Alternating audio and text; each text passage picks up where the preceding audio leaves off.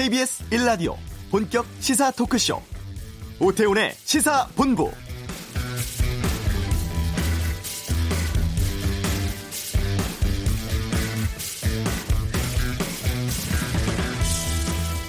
우리가 운전 중에 사고가 나면 교통사고 처리 특례법에 따라서 일반 과실의 경우 보험에 들어있으면 형사처분을 받지 않습니다.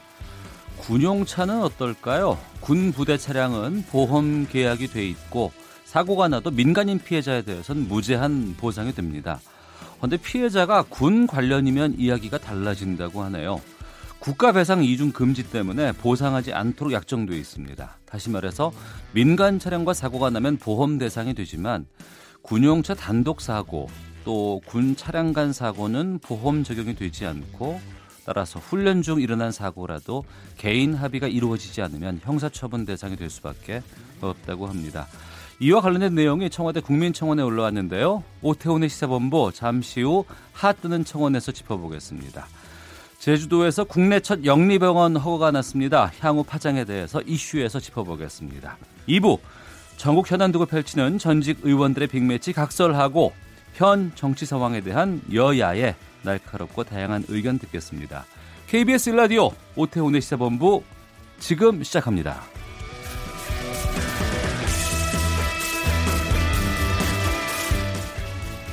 오후를 여는 당신이 꼭 알아야 할 이 시각 가장 핫하고 중요한 뉴스 김기화 기자의 방금 뉴스 시간입니다. KBS 보도국 김기화 기자 어서 오십시오. 안녕하세요. 사상 초유의 일입니다. 네. 아, 박병대 고용한 두 전직 대법관에 대한 사법농단 관련 일이죠. 구속영장 심사 열리고 있죠. 그렇습니다. 서울중앙지법이요 오늘 오전에 두 전직 대법관에 대한 영장 실질 심사를 열었습니다. 네. 열리기 15분 전쯤에 어, 박병대 전 대법관이 먼저 도착을 했고요. 그 뒤이어서 고 전 대법관이 도착해서 법정으로 향했는데 아, 기자들이 전직 대법관으로서 이렇게 받는 거에 대해서 어떻게 생각하냐 이렇게 네. 물어봤는데 음. 아무런 대답도 하지 않고 들어갔습니다. 음. 근데 이 전직 대법관의 구속 여부를 현직 영장 전담 판사가 판정하는 거 아니에요? 결정하는 그렇죠. 거 쉽게 아니에요? 말해서 뭐 후배가 선배를 하는, 하는 거라고 할 수 있겠죠. 가능할까요? 이거에 대해서 그래서 법원 내부에서도 이거 제대로 판단할 수 있겠냐 이런 우려가 나오는데요. 법원도 그래서 고심 끝에 어, 재배당 그러니까 판사를 담당 판사를 다시 배당하는 데까지 거쳐서 영장 실질 심사 담당 판사를 정했습니다. 박 전 대법관 같은 경우에는 임종헌 전 법원 행정처 차장의 구속영장을 발부했던 임민성 부장판사 그리고 고 전 대법관은 검찰 출신인 명, 명재권 부장판사가 맡았습니다. 네. 두 판사 모두 이 법원 행정처에 근무했던 경력이 없기 때문에 음. 어, 좀 더 공정하지 하지 않겠냐 이런 기대가 있는 것이고요. 어, 양승태 사법부 시절 어, 두 전직 대법관이 법원 행정처장을 지냈죠. 이 구속영장 청구서가 100여 페이지에 이른다고 합니다. 어. 엄청 긴 편이에요. 예. 사안이 그만큼 복잡하다는 건데요. 어, 대표적인 혐의만 따져보면 박 전 대법관은 이 강제징용 소송 고의 지연 의혹, 고전 대법관은 법조 비리 연루된 판사들의 비위를 은폐한 의혹 등이 대표적 혐의라고 할 수 있겠습니다. 아, 구속영장 발부는요 오늘 밤늦게 혹은 내일 새벽쯤에 나올 것 같습니다. 네.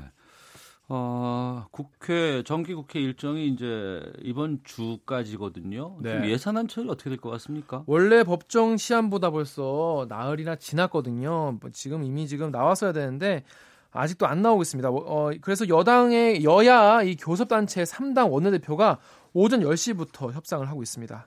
어, 오늘 낮, 저도 오- 오후 늦게까지는 이- 그래도 협상이 좀 돼야지만 어, 실무 작업 걸리는 시간 고려했을 때 정기 국회 마지막 본회의가 예정돼, 예정돼 있는 내일 예산안을 처리할 수가 있는데 네. 정기국회 내에 이 예산 처리가 안 되면요 여야가 또 임시국회를 열어야 돼요. 음. 그렇게 되면 또 연말까지 또 늦어질 수도 있고 그래서 여야 모두 이 비난을 피할 수 없을 것 같습니다. 네.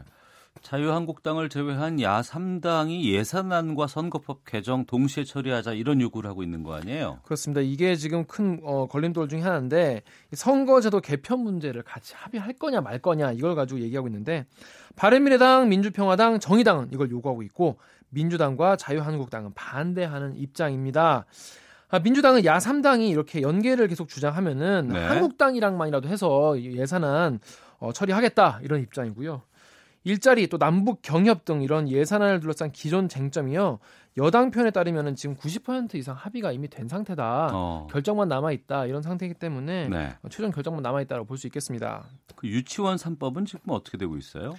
어, 사립유치원의 회계 투명성 문제를 다루고 있죠. 유치원 3법. 아, 이번 원래 여야가 이번 정기국회 때 다 합의를 하기로 한 건데 아직도 이 법안 소위에서 논의가 계속 이어지고 있습니다. 민주당은 국가 관리로 회계 처리를 일어나자 한국당은 국가 지원 회계와 일반 회계로 이원화하자 이런 대안을 내놓은 상태고 바른미래당은 회계는 민주당 안대로 하고 누리과정 지원금은 한국당 주장대로 하자 뭐 이런 어, 중재안까지 나온 상황입니다. 이것도 예산안 같이 오늘 합의가 이루어지지 않으면 네. 정기 국회 내 처리가 안 됩니다. 네. 국공립 유치원 확대를 위한 세부 계획을 교육부가 내놨어요. 그렇습니다. 이 교육부가 국공립 유치원 학급 신설, 증설에 대한 세부 이행 계획 그리고 서비스 개선 방안을 발표했는데요. 내년에 그래서 신설되거나 증설되는 국공립 유치원 학급이 1,072개 학급이나 됩니다. 이게 국공립 유치원이 수용할 수 있는 정원이 2만여 명 늘게 되는 겁니다. 어. 이 중에서 688개는요, 내년 3월 중에, 그리고 예. 나머지 384개는 9월, 9월에 개원을 하는데요. 유형별로 보면은 30%인 320개 학급이 단설, 62%가량인 664개가 병설로 마련됩니다. 이 단설과 병설 차이점 모르시는 분도 계신데요. 단설 유치원은 이 독립된 유치원 건물에서 어, 유아교육 전공한 이 교육 공무원이 원장이고요. 네. 병설 유치원은 초등학교 안에 유치원이 같이 있는 거라서 초등학교랑 같은 건물 쓰고 어, 초등학교 교장이 병설 유치원 교장을 경유하는 그런 제도입니다. 부모님들 같은 경우에는 단설을 더 선호하신다고 해요. 예. 그리고 나머지 88개 학급은 정부가 인건비, 운영비를 지원하는 대신에 회계 투명성을 높인 공영형 유치원으로 개원을 한다고 합니다. 네. 저희가 이 부분 좀 다뤄보긴 했었는데 그 국공립 유치원 서비스에 대한 어려움들을 토로하곤 했었는데 이 개선도 있다면서요? 그렇습니다. 이 오후 돌봄 서비스가 마련됩니다.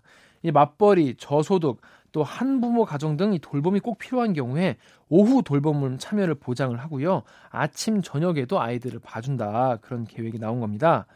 또 내년 여름 방학부터는요 방학 중에도 아이들을 어, 돌봐주는 서비스를 보장을 하고요. 그리고 통학 권역이 넓은 농어촌 지역, 또 집단 폐원 등 위기 지역을 중심으로 통학 차량을 우선적으로 지원한다고 합니다. 네. 또 한유총이 유치원법 통과되면은 폐원하겠다 뭐 이런 입장을 내놓지 않았습니까? 그래서 교육부는요 폐원 예정인 유치원의 유아가 이 다음에 등록할 유치원을 찾지 못할 경우에는 온라인 모집이 어, 온라인 일반 모집이 끝난 뒤에도 어, 공립 사립 유치원 배치를 적극 지원하는 구제책을 마련하기로 했습니다. 네. 검찰이 영포 빌딩 문공과 관련해서 경찰청 정보국을 추가 압수수색했네요. 그렇습니다. 이게 서울중앙지검 공안 2부가 오늘 오전에 서울 서대문구에 있는 이 경찰청 정보국 정보 1과 신원방과 정보 2과 정보통신 담당관실의 수사관을 보내서 전산 자료를 확보하고 있습니다. 오늘 압수수색은 2013년에 어, 정보 2과장이었던 현직 간부에 대한 압수수색 이후에 추가적으로 이루어진 것으로 알려졌는데요. 검찰은 지난 27일에도 이 정보 경찰이 정치에 관여한 혐의로 정, 경찰청 정보국을 압수수색해서 하드디스크 등 관련 자료를 확보했죠. 검찰이 앞서서 이 경찰로부터 이명박 정부 시절의 정보 경찰의 정치 관여 그리고 불법 사찰 의혹 어, 사건 일부를 넘겨봐서 수사를 하고 있는데 이 네. 연장선인 겁니다. 예전에 그 이명박 전 대통령 수사하던 검찰이 영포 빌딩 지하에서 음. 비밀 창고 압수수색하다가 이 정보 경찰이 정치 관여한 의혹이 담긴 문건을 확인했거든요. 네. 어, 그 수사의 일환입니다. 네. 한 소식만 더 듣겠습니다. 어제 그 일산 백성역에서 났던 그 지하 온수관 파열 사고 복구 끝났다면서요? 그렇습니다. 이틀 전에 발생한 사고인데요. 음. 경기도 일산 온수관 파열 사고 현장에 지금 복구 작업은 이어지고 있습니다. 어제 오전에 임시 복구 일단 완료됐는데 어, 파손 이전 상태로 완전 복구하기까지는 앞으로 3, 4일 정도가 더 걸린다고 합니다. 네. 파열된 온수관이 지금 1991년에 설치된 것이기 때문에 낡은 부분이 수압 때문에 사고 난 것으로 남, 한국 지역 난방공사는 추정하고 있는데요. 얘기 들어보니까 이런 오래된 노후화된 온수관이 지금 한둘이 아니라 엄청나게 많이 깔려 있다고 합니다. 이거에 대해서 전반적인 어떤 조사도 필요하지 않겠냐 이런 지적도 나옵니다. 경찰은 일단 이번 사고 원인 규명하기 위해서요 어제 과학수사 요원 투입해서 파손된 배관의 상태 등에 대해서 현장 조사했고요. 아울러 이 지역 난방공사가 백성역 인근에 매설된 온수 배관 관련 서류를 제출받아서 검토 중인 것으로 알려졌는데 네. 수사 결과 과실이 있으면 업무상 과실치사 혐의로 입건하겠다는 방침입니다. 알겠습니다. 이 소식까지 듣겠습니다. 방금 뉴스 김기화 기자였습니다. 수고했습니다. 고맙습니다. 자, 이 시각 교통 상황 살펴보겠습니다. 교통정보센터의 김민희 리포터입니다. 네, 점심시간에 접어들면서 교통량 자체는 줄었지만 작업 구간을 중심으로는 여전히 더딘 흐름 이어지고 있습니다. 서울 외곽순환고속도로 구리에서 판교 쪽으로 성남에서 판교 분기점 사이로는 5차로와 갓길을 막고 작업을 하고 있어서 부근으로 차량들 서행하고 있고요. 이전 구간에서는 구리 남양주요금소에서 상일 사이와 이후로는 장수부터 송내 사이로 더딘 흐름 남아 있습니다. 영동고속도로 강릉 쪽으로는 서창 분기점에서 월곡 분기점 사이와 다시 군포에서 부곡 사이로 속도 떨어져 있고 이후로 호법 분기점 부근에서는 4차로를 막고 장애물을 처리하고 있습니다. 중부 내륙고속도로 창원 방면 괴산 부근에서는 사고가 났는데요. 1차로를 막고 사고 처리 작업을 하고 있는 데다 2km 정도 더 간 지점에서는 작업도 하고 있어서 부근으로 차량들 속도 더 많이 떨어져 있습니다. 이후 문경세제 부근에서도 작업을 하고 있어서 차량들 더디게 지납니다. KBS 교통정보센터였습니다.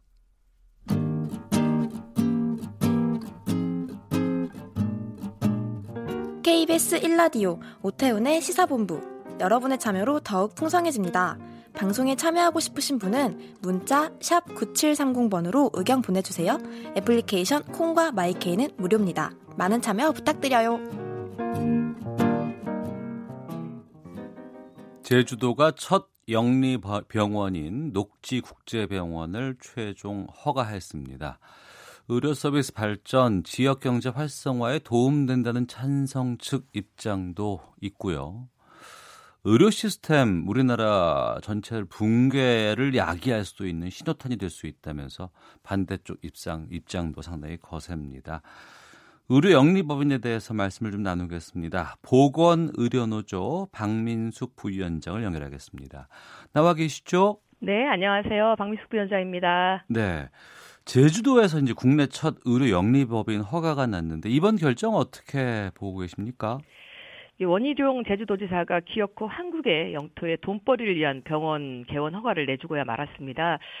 그 원희룡 지사는 원래 수기민주주의형 공론조사 결과를 존중해서 녹지국제병원 개원을 결정하겠다면 만천하에 안 하겠다고 공언을 한 약속마저 뒤집은 어, 상황이거든요. 그래서 이미 두 달 전인 지난 10월 4일에 녹지국제병원 공론조사위원회에서 58.9%의 개설 반대를 권고한 바 있습니다. 네. 최소한의 민주적인 절차마저 무참히 짓밟은 폭거라고 생각하고요. 적어도 도지사가 이 결정을 뒤집으려면 최소한 제주 도민들의 주민투표라든가 이런 것들을 했어야 해요. 근데 일방적으로 결정을 한 것이기 때문에 네. 도지사의 직권남용에 해당한다라고 저희는 보고 있습니다. 네.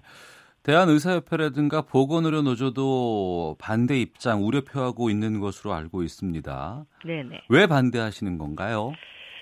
건강보험 관련해서 굉장히 저희는 어, 파장이 크다고 보는데요. 건강보험 관련해서? 네네. 그 공공의료 문제도 그렇고요. 청취자 여러분께서 아시다시피 우리나라의 건강보험은 어, 여러 선진국에서조차 부러워하는 체계거든요. 네. 우리나라 건강보험은 어, 부유하건 가난하건 간에 아, 누구나 아픈 사람이 치료받을 수 있도록 하는 사회 안전망 역할을 하고 있어요. 음. 근데 이 제주 녹지 국제병원은 이 건강보험 체계에서 벗어나 있어요. 쉽게 말씀드리면 건강보험이 적용되지 않습니다. 그래서 위에서 말씀드린 아까 아, 제주특별법의 307조 사항에 이렇게 돼 있거든요.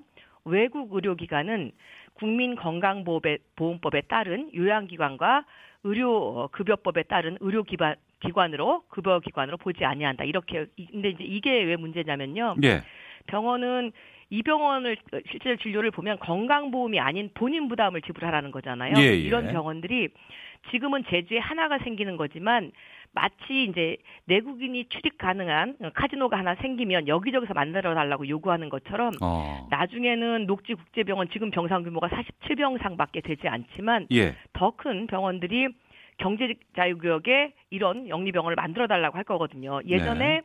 송도 경제자유구역에 영리병을 만들려고 하다가 송도라면 인천 쪽 말씀하시는 네네. 거죠? 예. 보건의료노조와 아, 시민사회단체가 강력하게 반대를 해서 그것을 무산시킨 바 있어요. 근데 이런 영리병원들이 생기면 결국 민간의료보험이 더 확대될 수밖에 없거든요. 알겠습니다. 예, 예. 아, 그래서 이제 더 문제는 그 이렇게 건강보험 체계에서 벗어난다는 것은 결국 건강보험이 적용되지 않은 비급여 진료, 과잉 진료로 의료비의 폭등과 의료 서비스의 양극화를 불러와서 의료 공공성을 파괴하는 효과를 불러온다는 거예요. 그래서 네. 저희는 이것을 녹지 국제병원이 가져올 뱀파이어 효과라고 보는, 거예요. 한 명이 물리면 순식간에 여러 명에, 명에 전- 여러 명에게 전파되는 처음에는 제주에서 네. 다음은 여덟 개의 경제자유구역에서 다음에는 전국에서 영리병원이 생길 것이기 때문에 아, 대단히 우려스럽습니다. 지금. 지금 제주 한 곳이지만 이것이 계속해서 다른 쪽으로 퍼져나갈 것이다. 이것이 가장 네네. 큰 우려다라고 말씀해 네네 주셨는데요. 그렇습니다. 우선 제주 쪽 얘기를 들어보니까 네네 내국인 진료는 금지한다. 네네 그리고 제주 방문한 외국인 의료 네. 관광객만을 대상으로 하는 조건부 개설 허가다. 네네. 그러니까 방금 말씀하신 것처럼 전면 허가는 아니다라는 주장에 대해서는 어떤 의견이십니까?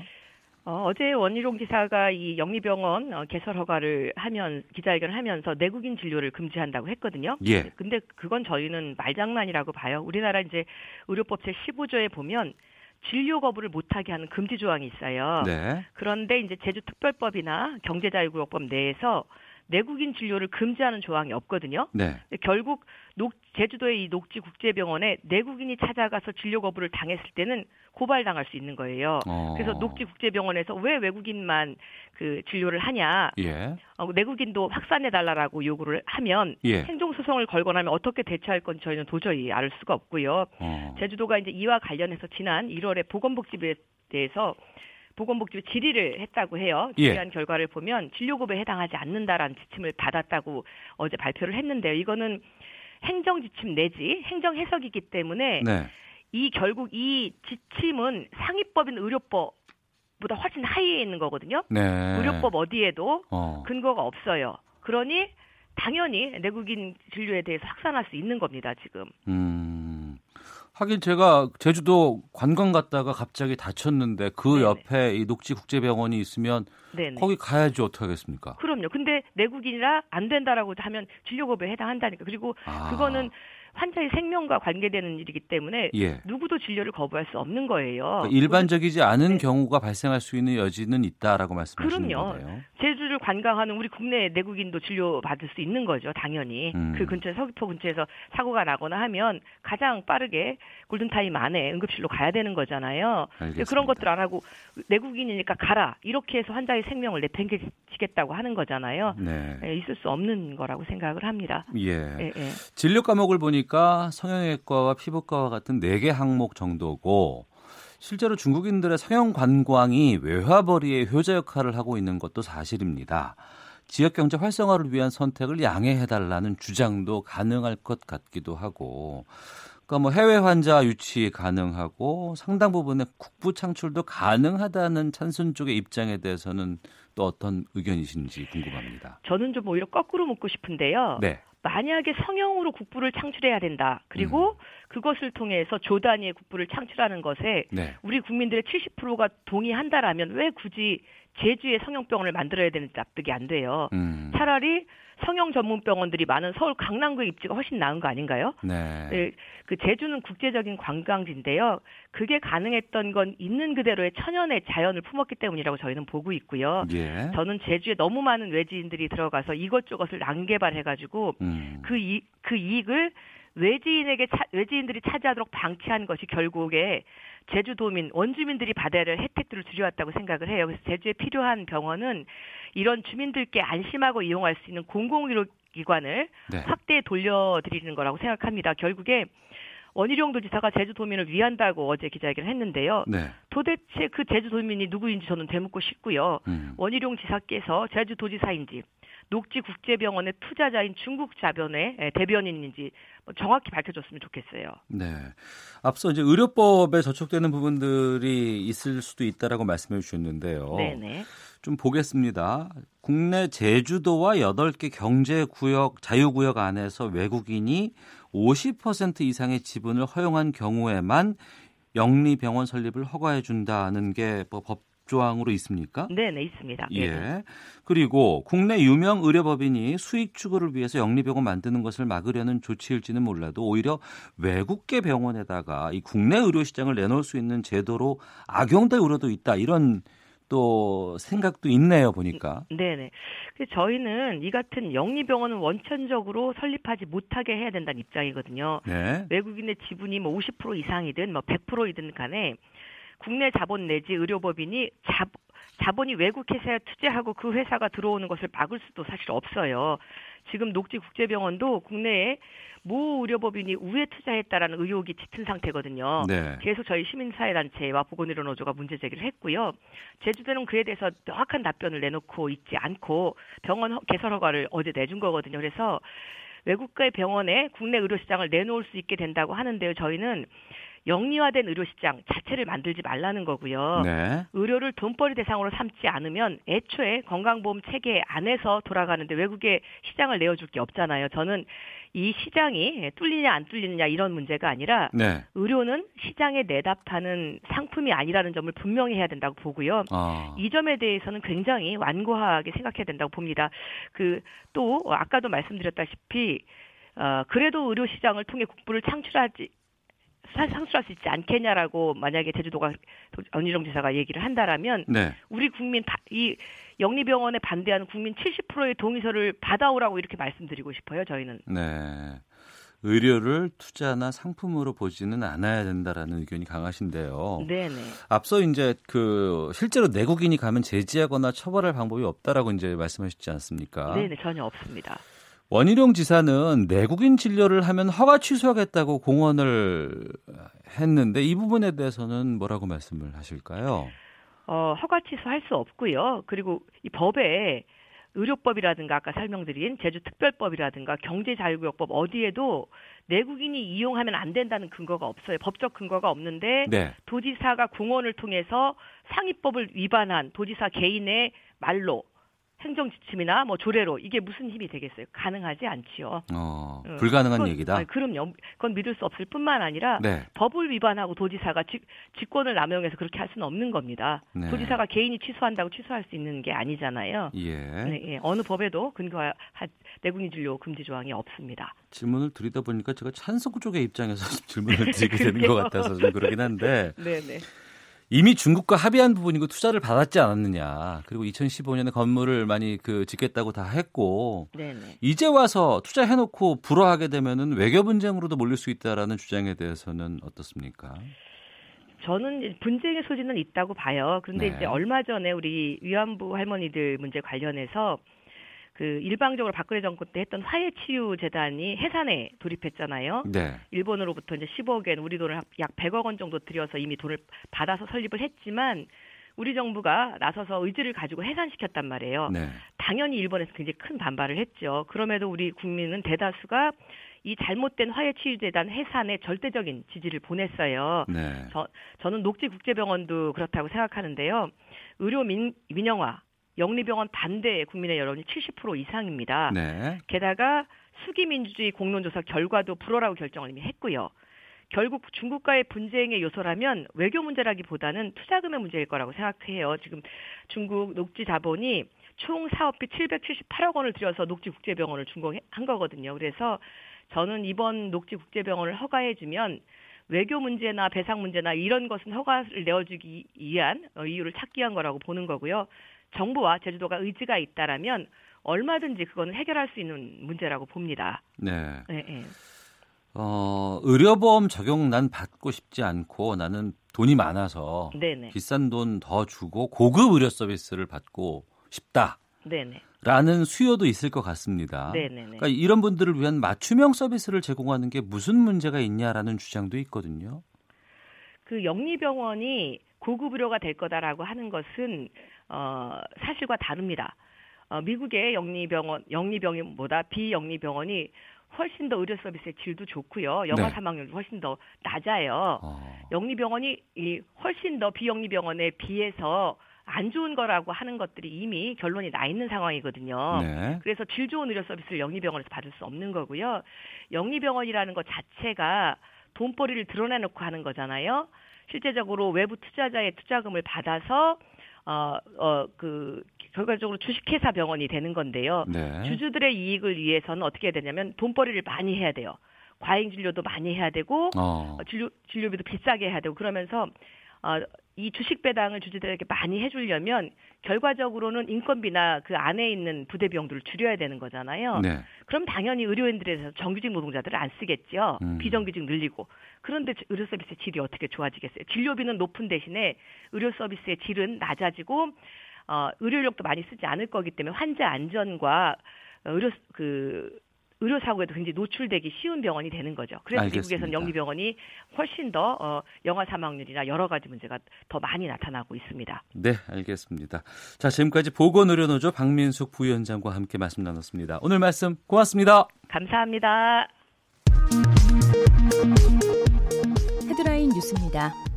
동해선 남북 도로 공동조사와 관련해 일정 합의가 연기되는 이유는 북한 측이 고성 원산 구간에 고속도로 신설을 요구하고 있기 때문인 것으로 알려졌습니다.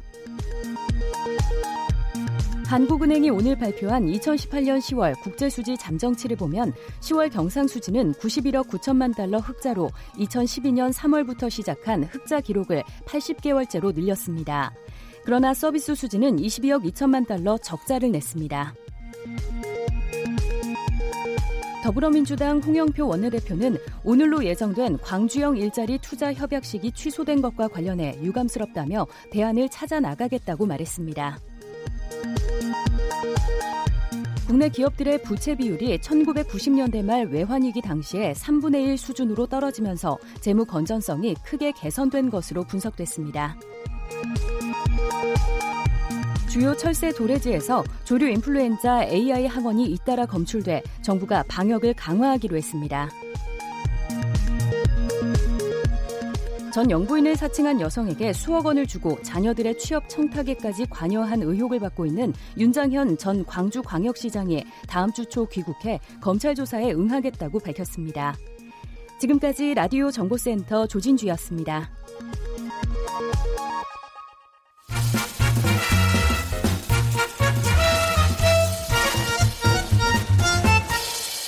오태훈의 시사본부. 네, 시사본부 듣고 계신 지금 시각 12시 47분 지나고 있습니다.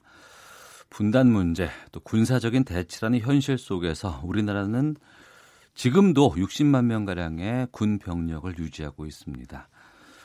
군대에서 사고 나는 것 가장 힘든 일이고 겪지 않아야 될 일 중에 하나입니다. 근데 상식적으로 이해가 되지 않는 부분이 있어서 청와대 국민청원 게시판에 이런 부분들이 올라왔다고 하는데 오늘 핫뜨는 청원에서 군대 이야기 다뤄보도록 하겠습니다. KBS 보도국 김정환 기자와 함께합니다. 어서 오십시오. 네, 안녕하십니까. 청원 제목이 육군 일병에게 어찌 이런 일이 있을 수 있나요?인데요. 이 무슨 일이죠? 먼저 오앵커는 군 복무 어떻게 마치셨어요? 혹시 면제는 아니신가요? 저는 그 육군 병장 30개월 만기 제대한 사람. 네. 예, 예.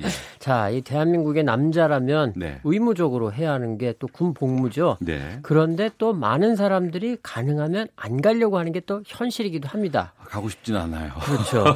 어쨌든 이 군 복무를 하면서 예. 군 복무하는 개인, 더 넓게는 우리 사회와 군, 정부가 뭐 사인 계약한 건 아니지만 일종의 묵시적 약속이 있다 이렇게 음. 생각이 됩니다. 네. 바로 이 군 복무를 하면서 혹시라도 사고를 겪게 되면 음. 군이 그러니까 정부가 책임진다 네. 이 점이 아닐까 싶습니다. 그러니까 국방의 의무고 어, 대한민국의 건강한 남성은 군대를 가야 되고 그렇죠.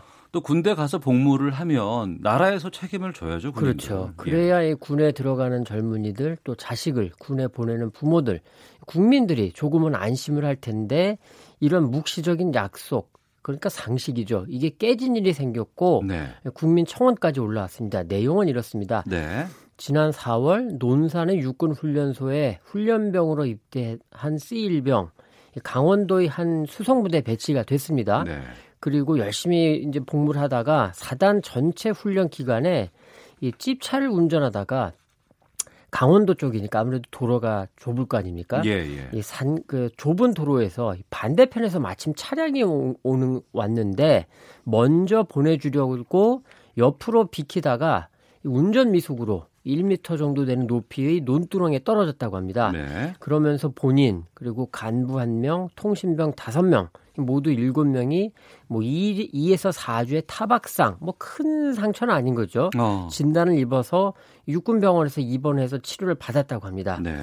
자, 운전 미숙은 아쉽지만 있을 수 있는 사고인데 네. 문제는 여기서 발생하는 겁니다. 뭐냐면 운전을 한 C1병이 탑승 병사 5명과 각각 개별적으로 합의서를 작성해야 하는 겁니다. 그러니까 운전을 한 운전병이 그렇습니다. 어, 탑승한 병사들과 합의서를 작성해야 된다. 그렇죠. 그럼 합의라는 거는 뭐 이- 치료비라든가 뭐 치료 받고 난 이후에 후유증 관련된 이런 것들을 책임지겠다라는 합의서인가요? 그렇죠. 그렇습니다. 어, 글쎄요, 이게 물론 사고 낸 사람이 피해를 입은 사람에게 보상하는 건 맞는데 보험 처리하면 다 되는 것으로 알고 있고 작전 중에 일어난 건데 왜 개인이 보상을 해야 되나? 그렇죠. 바로 그 점 때문에 이 청원이 올라온 건데요. 예. 왜그 만약에 이 C1병이 어. 민간인을 대상으로 이런 사고를 냈다. 예. 그럴 때도 C1병이 개인이 처리를 해야 할까요? 아니 그게 민간인이건 군인이건 또 구분을 해야 되는지도 저는 의문이고. 그렇죠. 그게 아까 말씀드린 묵시적인 예, 약속이다라고 그리고 생각이 보험 드는 거죠. 처리를 하면 되죠. 바로 그렇습니다. 이게 현재 정부가 이 민간 보험사와 계약이 돼 있습니다. 네. 그래서 군인이 복무 중에 민간인에게 어떤 교통사고를 냈다던가 일반 사고를 내면 이 보험 처리가 됩니다. 네. 그런데 스일병처럼 군인이 군인을 대상으로 사고를 냈을 경우에는 이게 보험 적용이 안 됩니다. 좀 보험 적용이 안. 안 됩니다. 예, 어. 이게 약간 약간 언뜻 이해가 안 가는데 예, 예. 나름의 이유는 있습니다. 왜냐하면 국가가 배상하기 때문에 보험 처리하면 이중 배상이 된다. 음. 그래서 그런 이중 배상은 안 된다는 겁니다. 네. 그래서 쓰일병처럼 군대에서 어떤 작업을 한다든지 뭐 이번처럼 작전을 한다든지 해서 근무를 하다가 사고를 내면 당사자가 사고를 당한 사람과 알아서 합의를 해라 이렇게 되는 겁니다. 어, 그러니까 국가가 배상을 한다는 건또 무슨 말이에요? 자, 그거 이제 뒷부분에 좀 아, 다시 그럴까요? 설명을 드릴 텐데요. 예. 그러면 먼저 그럼 이 부분부터 좀 짚어보죠. 그래서 그럼 C1병 같은 경우에는 어, 어떻게 처리를 했습니까? 자, 일단 다친 사병 다섯 명에게 뭐 금액 자체가 아주 많은 건 아닙니다. 예. 뭐 적게는 15만 원, 많게는 한 50만 원 등 140만 원 정도 주고 합의를 했다고 합니다. 네. 그런데 상, 상정을 해보죠. 만약에 이런 적은 숫자니까 그나마 다행인데 한 3, 40명 되는 뭐 소대급이라던가 이런 음. 병력을 태우고 아, 버스를 운전하는 그렇죠. 운전병도 있을 거 아니에요. 뭐 트럭도 있겠죠. 예, 예. 타고 가다가 이번처럼 혹시라도 미- 운전 미숙으로 사고가 났다. 예. 그럴 때도 운전병이 개별적으로 다 합의를 받아야 되는 겁니다. 어. 비용이 또 들어가는 거죠. 예. 자, 이 청원을 올린 분이 바로 이 C1병의 아버지신데 이런 문제 제기를 하시는 겁니다. 이런 상황을 알았다면 음. 어떤 신병이 운전병을 하겠다고 하겠느냐? 네. 그리고 병무청도 문제다.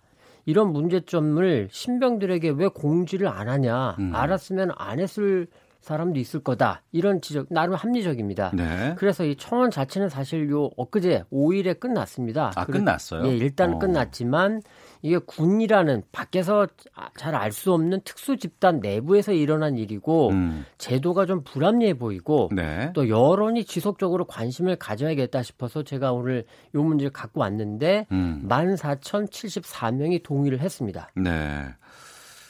어, 군대에서는 이 부분에 대해서 뭐 어떤 해명이라든가 이런 부분들이 좀 있었습니까? 네, 아까 이제 오에커가 질문한 내용과 들어가 있는데요. 어, 군 쪽에서 어제 A4 용지 두 장이 조금 넘는 분량으로 그 답변을 보내왔습니다. 네. 뭐 아주 짧고 간결해서 군답다는 음. 답변인데요. 먼저 이거 이렇습니다. 군인이 피해자일 경우에 국가 배상법으로 배상한다. 네. 그리고 보험회사는 배상하지 않는다. 어. 그렇게 되면 문제가 뭐냐? 공소를 제기할 수 있다. 그렇기 예. 때문에 합의가 필요하다. 요 내용인데 네. 제가 이걸 법조 기자한테 좀 확인을 해봤습니다. 이게 예, 무슨 예. 뜻이냐? 그러니까 쉽게 말씀드리면 이겁니다. 민사 부분은 국가가 배상을 하- 한다. 어. 그러니까 보험회사가 적용을 안 해도 된다. 네. 그런데 형사 부분이 남지 않습니까? 예, 예. 형사 부분은 보험 적용이 안 되기 때문에 음. 이거는 당사자들끼리 합의를 해라 라는 네. 겁니다. 어, 아, 민사 쪽으로는 나라가 해주 그렇죠. 그거로 처리가 되는데 예, 예. 근데 국가에서 배상을 하니까 보험사도 하면은 이중 배상이 되니까 예. 이거는 안 된다. 어. 근데 문제는 보험사가 또 처리를 안 하니까 예. 형사 부분은 개별적으로 합의를 해야 된다는 겁니다. 어. 약간 복잡하지만 보험사가 적용을 해준다면 네. 민간인의 경우에는 음. 보험사가 적용을 해주면 그게 민사상으로도 합의가 되고 처리가 되고 형사상으로도 합의가 돼서 정리가 되는데 네.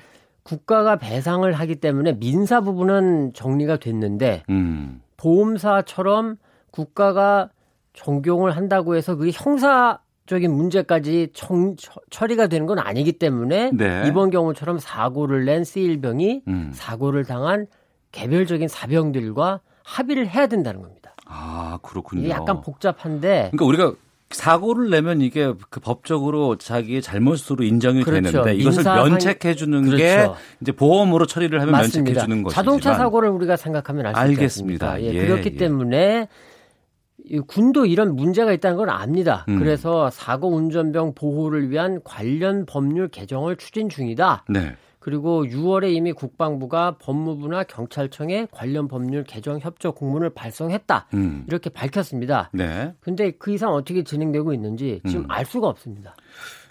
제가 군대 갔다 온 지 28년 됐거든요, 이제. 네. 거의 다 근데 그동안 그럼 이런 일들에 대해서 다 합의가 됐던 얘기예요? 뭐 개별적으로 그냥 알아서 했던 거죠. 밖에선 전혀 알 수 없었던 거고 이런 일을 제기가 저도 몰랐습니다. 아셨어요? 저도 병역 저 병장 제대한 현역 출신이고 예. 죄송한 말씀인데 민망한데 국방부도 출입했지만 어. 이거 몰랐습니다 사실. 아, 그래요. 예. 어, 그러니까 이게 눈에 놓치고 있는 부분일 수도 있고 굳이 이런 것까지는 우리가 못 챙겼다라는 아쉬움도 있을 그렇죠. 수 있기도 군이라는 하고요. 특수 집단이다 보니까 예, 예. 밖으로 나가는 거 어려웠을 거고 어. 그리고 야 인마 그런 거 저 그냥 알아서 처리해. 예, 예, 아마 예. 이런 분위기가 아. 분명히 있었을 거다라고 음. 생각이 됩니다. 네, 갑자기 말씀이 나왔지만 죄송합니다.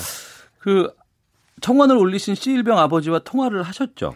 일단 통화도 했고 인터뷰를 좀 부탁을 드렸고 네. 흔쾌히 하겠다라고 하셔서 질문까지 보내드려서 준비하겠다고 하셨는데 음. 오늘 오전에 갑자기 연락이 왔습니다. 네. 인터뷰를 못 하겠다. 음. 뭐 일단 이유는 두 가지인데 청원 날짜가 지났고 아, 청원이 마감이 됐다. 예, 자기가 인터뷰를 했을 때 그 내용을 듣고 언짢아 할 사람이 있을 것 같아서 안 하겠다. 음. 뭐 이랬습니다. 뭐 알겠습니다 하긴 했는데 이 갑자기 하시겠다고 했다가 왜 거절하셨을까? 사실 저희가 몹시 궁금합니다. 네, 김정환 기자였습니다. 고맙습니다. 네, 수고하셨습니다. 예. 잠시 후 2부 각설하고 있습니다. 김정은 위원장의 서울 답방 가능성, 또 문재인 대통령의 조국 수석 재신임 결정까지 정치권 이슈 다루겠고요. 노변의 시사법정, 박병대, 고영한 전 대법관의 구속영장 심사에 대해서 심층적으로 말씀을 좀 나눠보겠습니다. 뉴스 들으시고 잠시 후 2부에서 뵙겠습니다.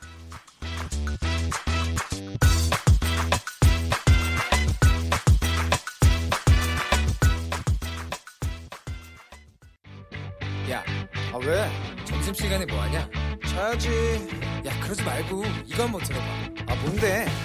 지금 당장 라디오를 켜봐 나른한 오후 깨울 시사 토크쇼 모두가 즐길 수 있고 함께하는 시간 유쾌하고도 신나는 시사 토크쇼 오태훈의 시사본부. 아, 금년 9월달 평양 정상회담 때 공식적으로 발표를 했으니까 우리 국민들이 그렇게 알고 있는 이상 어, 자기가 한 말에 대한 책임을 진다는 의미에서 금년에 오는 것이 김정은 위원장의 앞으로의 그 국제적 위상이라고 할까 이미지에 도움이 되죠. 김정은 위원장의 답방은 북한 비핵화에 의미 있는 진전, 또 대한민국 국민과 국제사회를 향해서 핵을 포기하겠다는 공개적인 의지 표명을 하는 답방일 때 그 답방이 의미가 있습니다. 네, 촌철살인의 명쾌한 한마디부터 속 터지는 막말까지 한 주간의 말말말로 정치권 이슈를 정리하는 각설하고 시간입니다. 더불어민주당의 최민희 전 의원, 자유한국당의 김용남 전 의원 두 분과 함께합니다. 두 분 어서 오십시오. 네, 안녕하세요. 예. 정세현 전 통일부 장관 그리고 자유한국당 김병준 비대위원장의 김정은 위원장 답방에 대한 의견이었습니다. 문재인 대통령이 한미 정상회담 통해서 김정은 위원장이 연내 답방 카드를 안고 귀국을 했고 여기에 대해서 여러 언론에서 예측 보도, 추측 보도, 전망 보도를 쏟아내고 있습니다. 두 분께서는 어떻게 전망하실지 좀 여쭤볼게요. 먼저 최민희 의원께서. 네, 저는 뭐 연내 답방이 성사되길 기대합니다. 네. 그러니까 기대한다고 얘기하는 것은 네. 이미 공이 북한으로 넘어가 있기 때문에 음. 우리 정부가 혹은 미국이 네. 뭐 연내 답방 해달라고 해- 한다고 오는 게 아니라 또 북한의 판단이 있기 때문에 네. 어, 기대합니다. 그리고 그 동안에는 주로 북미 간의 이제 그 관계가 좀 교착 상태에 빠졌고 2차 북미 정상회담이 미루어지고 있고 네. 또 2차 북미 정상회담을 준비하기 위한 고위급 실무회담이 지금 안 열리고 있잖아요. 음. 이런 상황에서 김정은 위원장이 답방하는 것이 네. 혹시 남북 관계만 너무 빨리 진전하는 것이 아니냐. 음. 그래서 혹시 미국이 이런 부분을 꺼리지 않겠느냐는 언론의 우려들이 있었습니다. 네. 그런데 11월 30일 한미 정상회담에서 김정은 위원장의 답방이 북미 정상회담의 모멘텀이 될 수 있을 거라는 한미 정상 간의 그 협의가 있었잖아요. 예. 예, 그 그것뿐만 아니라 무엇보다 중요한 건 지금 김정은 위원장이 그 비핵화 의지를 사실 공개적으로 표명을 했지요. 음. 지난번에 대통령께서 이제 평양 방문하셨을 때 네. 그리고 어 답방한다고 얘기를 했기 때문에 북한이 정상국가 이미지를 주기 위해서도 그리고 또 약속을 지키는 지도자의 이미지를 주기 위해서도 그 다음에 최초로 남한을 방문한 음. 북한 지도자 용기 있는 지도자의 이미지가 되기 위해서도 한반도 비핵화를 위해서도 답방하는 게 좋겠습니다. 언제 오는 게 좋겠습니까? 솔직히 저 개인적으로는 네. 연내 답방하면 짱 음. 그리고 연내 답방이 어려우면 네. 내년 초에 와도 짱. 네. 예, 하여간 빨리 오시기 바랍니다. 음, 빨리 오셔, 왔으면 좋겠다. 가능하면 연내 오십시오. 음. 김영남 의원께서는요. 이번에 만약에 김정은이 서울에 온다면 소위 남북 정상회담이 네 번째입니다. 네. 그렇죠? 예. 현 정부 들어서 거의 동네 반상회 열리듯이 열리고 있는데 네. 성과가 있어야 돼요. 어. 지금 김정은이 비핵화 의지를 천명하셨 했다고 말씀하셨는데 사실은 그렇지 않거든요. 그러니까 북한에서 주장하는 한반도 비핵화, 한반도의 비핵화가 김일성의 유운이다. 이거는 수십 년 전부터 해온 얘기예요. 그러니까 그들이 이야기하는 비핵화하고 우리가 바라는 북한의 비핵화하고는 내용이 틀리거든요. 네. 자, 지금 핵 리스트도 어, 핵 리스트 리스트도 제출하지 않고 뭐 구체적으로 지금 어 북미 간에도 제대로 이야기가 진전되지 않고 있습니다. 적어도 어떤 실효적인 성과를 내는 답방이 돼야지 음. 단순히 또 와서 퍼포먼스만 하고 끝나는 답방이 돼서는 절대 안 되겠다라고 네. 생각을 하고 이건 시기가 뭐 연내가 됐던 내년이 됐던 시기가 중요한 게 아니고 성과 있는 그야말로 비핵화의 실질적인 진전을 이루는 행사가 돼야 된다고 생각이 됩니다. 네. 그럼 평양 정상회담에 6항에 이제 온 오기로 네. 이제 돼 있잖아요. 이 부분에 이행 측면에서 온다는 거를 밝히면 어떨까요? 아 근데 뭐 북한이 약속 안 지킨 게 한두 번인가요? 그러니까 어. 뭐그 연내 답방 약속이 어, 중요한 게 아니고 예. 실질적인 비핵화가 중요하기 때문에 음. 성과를 내는 단계적으로라도 진행돼 가는 게 중요하기 때문에 그게 뭐 6항에 그거 적혀 있으니까 서울 왔다? 서울 와서 별다른 얘기는 없고 그냥 추상적인 얘기만 하고 우리끼리 잘 지내봅시다라는 음, 메시지만 던지고 다시 평양으로 돌아가면 네. 무슨 의미가 있, 있겠어요? 근데 음. 제가 이제 말씀을 들으면서 아무리 이해를 해보려 그래도 걱정이 되는 것은 네. 한반도 비핵화라는 것이 우리의 한반도 비핵화 의미와 어, 북한이 얘기하는 게 다르다라고 했을 때 우리가 누군지 제가 참 걱정이 됩니다. 왜냐하면 한반도 비핵화는요. 이게 진보 정권에서 목표로 삼은 게 아니고 한반도 비핵화 노태우 정부에서 이미 남북 간에 합의된 내용입니다. 문제는 한반도 비핵화가 쉬운 일이 아니기 때문에 이제 한반도 비핵화를 위해서 노력을 하고 있는 과정이고요. 음. 그다음에 뭐 아니면 도식으로 이게 만나지도 않고 있고 북미가 교착 상태에 빠져 있으면 대한민국 정부가 가만히 있고 그런데 북미 간에 대화가 제대로 됩니까? 그래서 좀 그 한미 정상이 모멘텀이라는 표현을 썼다는 부분에 대해서도 좀 자유한국당 쪽에서도 이해가 필요할 것 같습니다. 그러니까 네. 이 어려운 문제를 풀면 가능하면 자주 만나고 대화하고 음. 특히 이제 정부 당국자들 간의 만남도 중요하지만 민간 간의 교류도 활발히 하고 그건 남북 간에 뭐 북미 간에 뭐 그런 거 필요할 것 같습니다. 네. 그래서 그 김병준 위원장님도 아까 멘트에서 뭐 실질적인 비핵화의 의미가 있는 뭐가 진전이 있어야 한다는데 그 진전은 남북 간이 만나서 할 수가 없습니다. 음. 북미 간에 만나서 할 일이거든요. 예. 그러니까 북미가 만나서 실질적 비핵화를 이룰 수 있도록 어, 김정은 위원장이 답방해 주면 또 문재인 대통령과 또 다른 모멘텀을 만들어갈 수 있기 때문에 지금은 만나는 게 아주 중요하다. 그것도 자주 네. 그렇게 생각합니다. 김영남 의원님. 자, 노태우 정부 때 한반도의 비핵화를 예, 이야기할 때는 그때 남한의 주한미군이 전술핵을 갖고 있었죠. 그래서 핵을 없앴잖아요. 전술핵이 철수를 했습니다. 그러면서 북한에서도 핵 개발을 하지 말라는 의미에서 어, 한반도의 비핵화를 용어를 썼어요. 근데 지금 북한에서 사용하고 있는 한반도의 비핵화는 남한이 유사시에 미국의 핵 우산의 보호를 받는 것도 없애버려야 된다. 네. 그런 의미에서 한반도의 비핵화를 쓰고 있거든요. 그러니까 우리가 얘기하는 건 완전 틀려요. 지금 우리가 얘기하는 건 남한에 지금 핵이 있어요? 없잖아요. 북한이 갖고 있는 핵무기를 없애는 거가 우리는 아, 진정한 한반도의 비핵화라다를 의미한다고 하면 북한은 전혀 우리하고는 엉뚱한 의미를 사용하고 있거든요. 그리고 자주 만나야 된다. 정상적인 정상회담이라면 정상회담 한 번 하기가 그렇게 쉬운가요? 한 번 결정이 되면 날짜도 몇 달 전에 진작에 결정이 되고 실무진들이 마, 만나서 의제 조율도 하고 그래서 양 정상이 만나서 사실은 확인만 하고 어떤 의미 있는 성과물을 내놓는 거죠. 근데 이거는 이번에 만나면 네 번째인데 무슨 실질적인 비핵화의 진전이 있었습니까? 지금. 그러니까 지금 자꾸 우리나라에서 남한에서 나서서 그동안 북한의 비핵화를 위해서 국제사회가 이루어왔던 소위 당근과 채찍을 내밀면서. 예. 국제사회 음. 공조를 자꾸 깨고 있으니까 이게 문제가 되는 아니 거죠. 의원님 네, 최민희 방송에서 사실이 아닌 걸 말씀하시면 뭐가 사실이 안 되죠. 아니에요?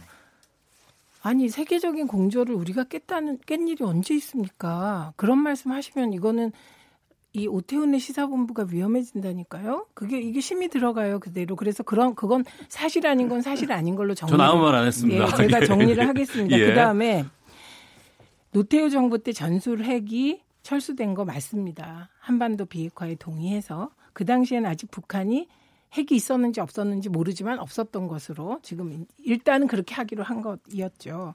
그래서 이 문제가 그동안 한반도 비핵화 문제가 아니고 북한 핵 문제였잖아요. 그렇죠. 예. 네. 그래서 지금 북한 핵을 없애는 부분에 대해서 노력을 하고 있는 것이 사실상 한반도 비핵화인 거잖아요. 우리의 의미죠, 그건. 아니 북한도 마찬가지입니다. 예를 들면 전, 전략핵 부분에 대해서는 네. 그 전략핵 과 관련하여 일본이 그럼 북한을 왜 만나려고 하냐. 음. 예, 해구산과 관련하여 일본도 할 말이 있기 때문이거든요. 그래서 해구산 혹은 전략핵을 여기에 가지고 들어오면 얘기는 무지무지하게 복잡해집니다. 그래서 사실은 이게 한반도 비핵화라고 얘기하면서 지금 시기 진행되는 한반도 비핵화 논의는 음. 북한 핵 없애는 것이 핵심이고 따라서 이것은 북한 핵 폐기와 동시에 평화 체제를 어떻게 할 것인가로 사실상 의제가 좁혀져 있는 것이거든요. 네. 알겠습니다. 어, 청취자께서 계속 의견 보내주고 계시는데요. 휴대전화 뒷번호 0580번 쓰시는 분께서는 최민희 의원님 비핵화가 북미 간의 일이라고만은 생각하지 않습니다. 라고 의견도 주시고 1035번 쓰시는 분께서는 서너 번 만났다고 해서 만날 때마다 결과물을 가져올 수는 없듯이 만나다 보면 뜻밖의 더 좋은 결과가 나온다고 봅니다. 라고 의견도 주셨습니다. 어, 우선은 두 분께 그 질문도 드려볼게요. 이제 일정이 만약 아직 뭐 결정된 것도 아니고 네. 뭐 확답된 건 아니지만 온다고 만약에 하게 되면 어, 보안이라든가 보안 경호라든가 이런 부분에 대한 고민들도 좀 상당히 많이 있을 것 같아요. 어, 우리가 북한을 갈 때와 다르게 이쪽에서 김정은 북한의 국- 국무위원장이 왔을 때 이 부분은 어떨 거라고 보세요? 김영남 의원께서 먼저. 북한하고 우리하고야 완전히 사정이 틀리죠. 그러니까 예. 북한이야 뭐 어, 당에서 시키는 대로 하는 거지만 우리야 민주주의를 하고 있고 여러 가지 의견을 갖고 있기 때문에 뭐 일치 단결해서 하나의 모습만 보여줄 수는 절대 없습니다. 그 바람직하지도 않고요. 예. 제가 요새 드는 의문이 지금 얼마 전에 대법원에서 일제 강점기의 강제징용 피해자들의 그 손해배상 청구권을 인정하는 판결이 확정이 됐잖아요. 예. 그러면 일제 강경 강점기 이후에 6.25 전쟁 그러니까 김일성의 남침으로 인해서 그때 수백만 명의 사상자가 났고 그때 아, 부역을 강요받아서 뭐 여러 가지 강제 노동에 시달린 피해자들이 지금 남한에 훨씬 더 많은데 그러면 김일성의 그 모든 자산을 상속한 김정은이한테 그 손해배상 받아낼 수 있는 거 아니에요? 음. 그런 생각이 들거든요. 네. 법리적으로 뭐 일제강점기에 그게 청구권이 인정된다면 6.25 때 피해자들의 청구권도 인정돼야죠. 그러니까 지금 뭐 문재인 대통령께서 온 국민이 쌍수를 들어 환영할 거다라고 말씀하셨는데 그건 정말 말씀을 잘못하셨어요. 예. 반대쪽의 입장들도 거세게 의견 표출을 많이 할 것이다. 아, 그럼요. 당연하죠. 그건. 어. 근데 최민희 의원님. 예. 강제징용 피해자 보상 문제와 이게 전쟁의 결과를 어떻게 처리할까는 뭐 그런 말씀을 하실 수 있겠지만 그게 뭐 그렇게 같은 차원은 아닌 것 아니, 같습니다. 그게 되면 그것도 그런데 돼야죠. 네. 이제 우선 민주 북한은 통제 사회니까 이제 많은 분들이 왜 우리나라 대통령만 북한에 가냐 이런 말씀들을 하시죠. 음. 그런데 그건 북한은 통제 사회라 비교적 어, 지도자 간의 합의만 되면 네. 방어 문제가 단순한 곳인데 예. 반해서 지금 말씀하신 6.25가 남침이라는 건 이미 모두가 확인하고 있는 역사적 사실입니다. 그러면 남침에 대한 책임도 누군가 지어야 되는 것이죠. 네. 그런데 이게 김일성이 살아 있을 때는 김일성의 남한 답방이 가능했을까 남한 오는 게 전 불가능했다고 생각합니다. 바로 이 문제 지금 지적하신 문제 때문에 김정일은 어떨까? 김일성보단 덜하지만 김정일도 참전을 하는 사람이었어요.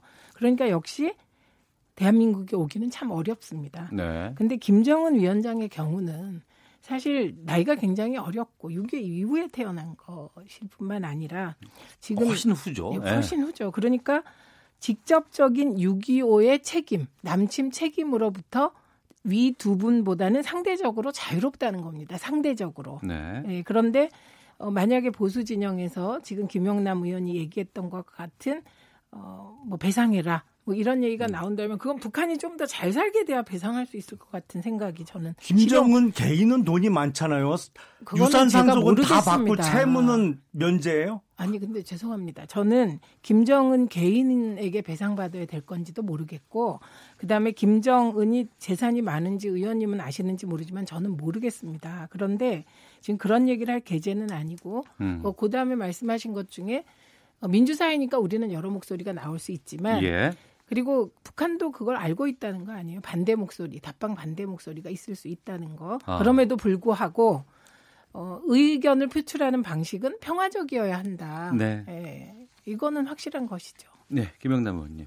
뭐 평화적인 방법으로 의견 표출해야 된다. 저도 동의합니다. 거기서 음. 어떠한 아, 불법이 허용될 여지야 당연히 없는 거지요. 근데 이게 법이라는 게 또 논리라는 게 일관성이 있어야 되는데 일제 강점기 피해자들은 손해배상 청구권을 당연히 인정받는 게 당연한 건데 6.25의 김일성 남침으로 인해서 어, 가족들이 죽고 본인이 다치고 여러 가지 피해를 본 사람들은 그건 김정은에게 물으면 안 된다는 논리는 저는 전혀 수긍할 수가 없어요. 왜냐하면 김일성 또 그 아들 김정일 그 유산 어마어마한 유산을 다 물려받아서 지금 논의가 글로 몇 가버리면 넘어가니까. 어? 예, 떵떵거리고 살고 있는데 예, 알겠습니다. 제 의견은 예. 아니 의원님 그건 좀 억측이십니다. 자, 오태훈의 시사본부 더불어민주당의 최민희 전 의원, 자유한국당의 김용남 전 의원과 함께 각설하고 아, 다음 주제로 가도록 하겠습니다.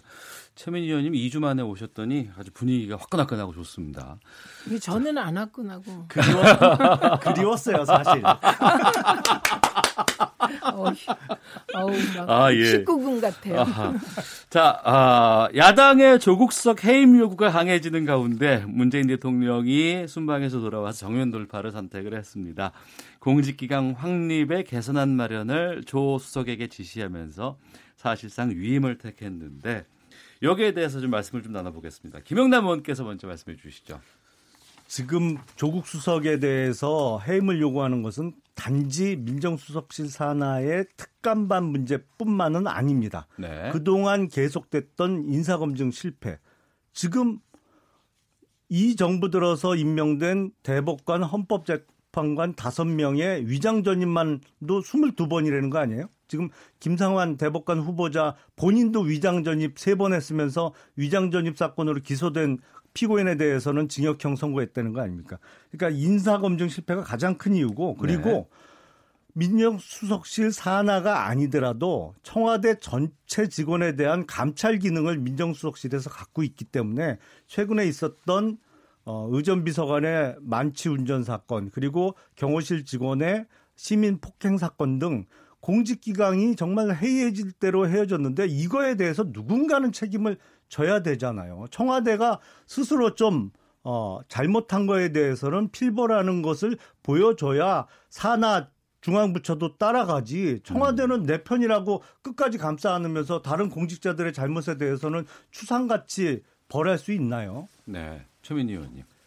그 우선 사안의 경중을 따져봐야 한다고 생각합니다. 근데 조국 이게 너무 야당들이 기승전 조국 수석 경질 이렇게 나오는 건 어느 정도 정치적인 의도라고 생각하고 예. 이거는 저는 변형된 대통령 흔들기의 일환이라고 생각합니다. 네.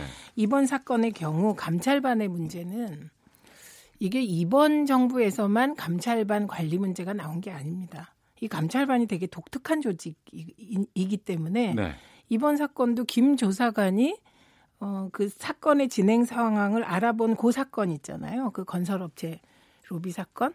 그 사건의 일부를 제보한 게 김 조사관이라는 거 아닙니까? 그러니까 음. 자신이 첩보를 주고 그 예. 첩보가 어떻게 진행됐는지 확인한 거라고 본인은 또 항변한다는 거 아닙니까?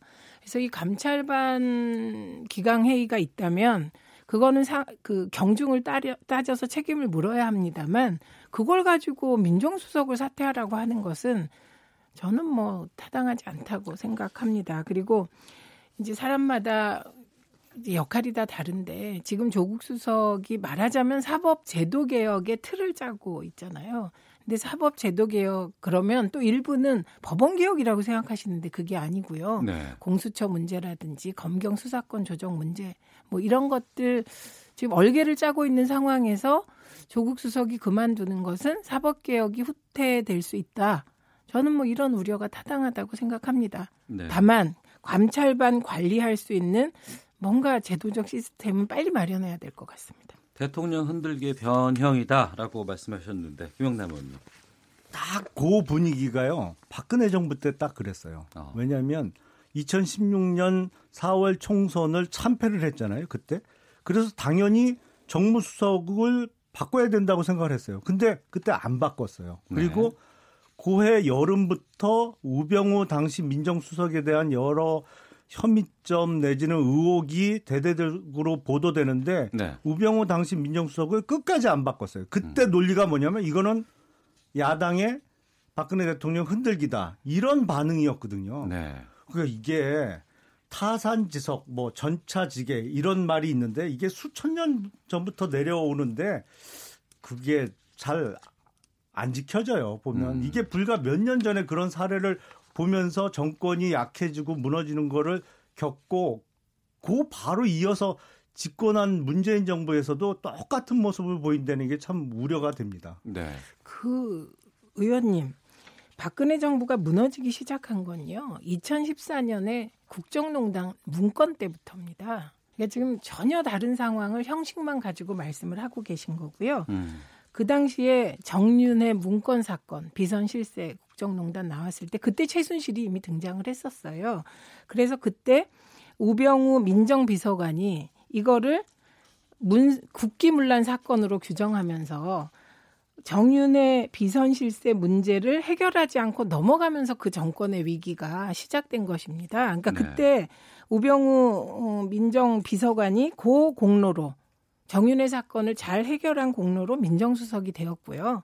사실 우병우 민정수석하고 조국 수석의 행, 그걸 비, 비교하시니까 저는 좀좀 이상하다고 생각합니다. 지금 내용이 네. 국정농단의 사실은 공범 중에 한 명이잖아요. 우병우 음. 수석은. 지금 무슨 국정농단이 있습니까? 자, 2014년부터 박근혜 정부가 무너지기 시작했다고 말씀하셨는데 2015년 4월 재보궐 선거라고 제가 기억을 하는데요. 그때 서울 관악에서 저희가 저희 당이 1987년도 국회의원 소선거구제가 도입된 이후로 처음으로 이겼어요. 네. 그러니까 2015년까지는 굳건했어요. 사실은 총선 거치면서 본격적으로 이제 무너지기 시작했는데 사실은 조국 민정수석에 대해서는 야당에서만 이런저런 얘기가 나오는 게 아니고 여당 내부에서도 제가 알기로는 불만이 많아요. 도대체 이 일을 하는 거냐 마는 거냐 정말 아무 일도 안 하고 SNS만 하는 거 아니냐라는 얘기가 사실은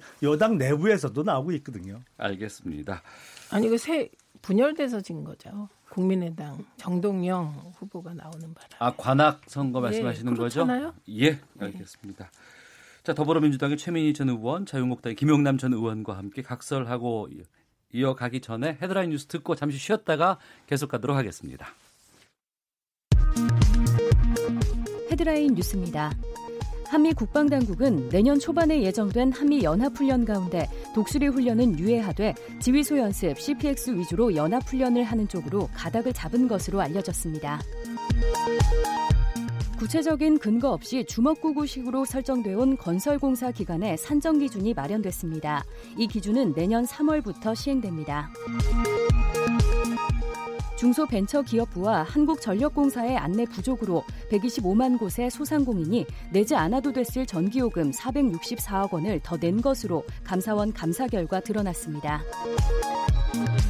시중에 판매 중인 차량용 핸들커버 20개 제품을 대상으로 유해물질 안전성 조사를 한 결과 3개 제품에서 유럽연합에서 유해물질로 관리하고 있는 단쇄 염화 파라핀과 다환 방향족 탄화수소가 검출됐습니다.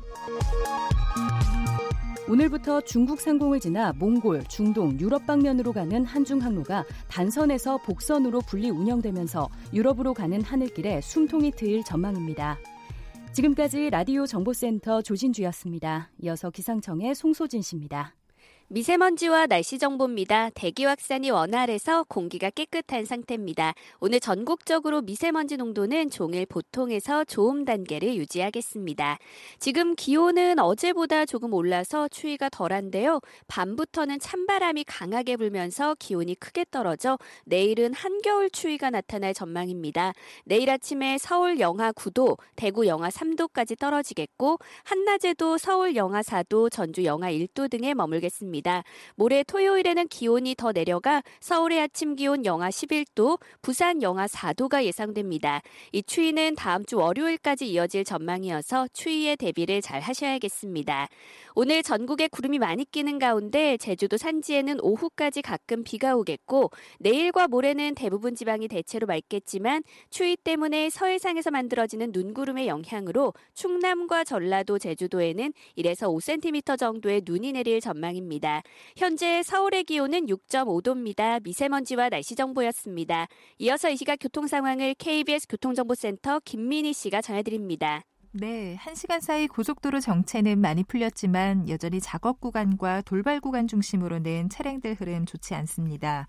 제2경인고속도로 성남 방면 청계 3터널을 막 빠져나온 지점에서는 화물차 화재 사고가 있었는데요. 다행히 진화 작업은 끝났지만 2차로와 갓길에서는 여전히 마부, 마무리 작업을 하고 있어서 부근으로 많이 혼잡합니다. 서울 외곽순환고속도로 구리에서 판교 쪽으로 성남 부근에서도 사고가 났습니다. 1차로로 막고 처리 작업을 하고 있어서 성남 요금소부터 차량들 속도 줄여 지납니다. 중부 내륙고속도로에서는 양방면으로 모두 괴산나들목 일대로 작업 여파받아 속도 많이 떨어져 지나고요. 서해안고속도로 목포 방면 서해대교 부근에서도 작업을 하고 있어서 부근으로 차량들 서행합니다. KBS 교통정보센터였습니다.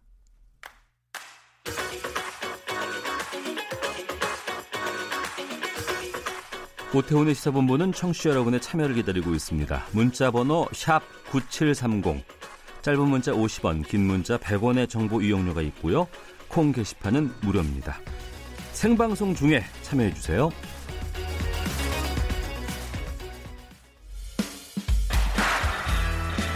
그 참석한 분 중에 한 분이 에, 박근혜 대통령, 이명박 대통령이 이거 석방을 요구 할 의사가 없느냐 이런 제안을 했습니다. 그래서 아, 그 얼마든지 할 수 있다. 내가 앞장서겠다. 이 정도 이야기 했는데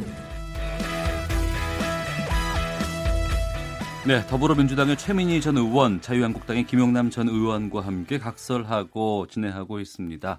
휴대전화 뒷번호 1927 쓰시는 분께서 일주일 중 하루를 각설하고 코너로 시사본부를 채우면 어떨까요? 서로 다른 의견으로 언쟁을 벌이지만 두 분 이야기 들으면 요즘 사회 이슈에 대해 생각하게 되네요.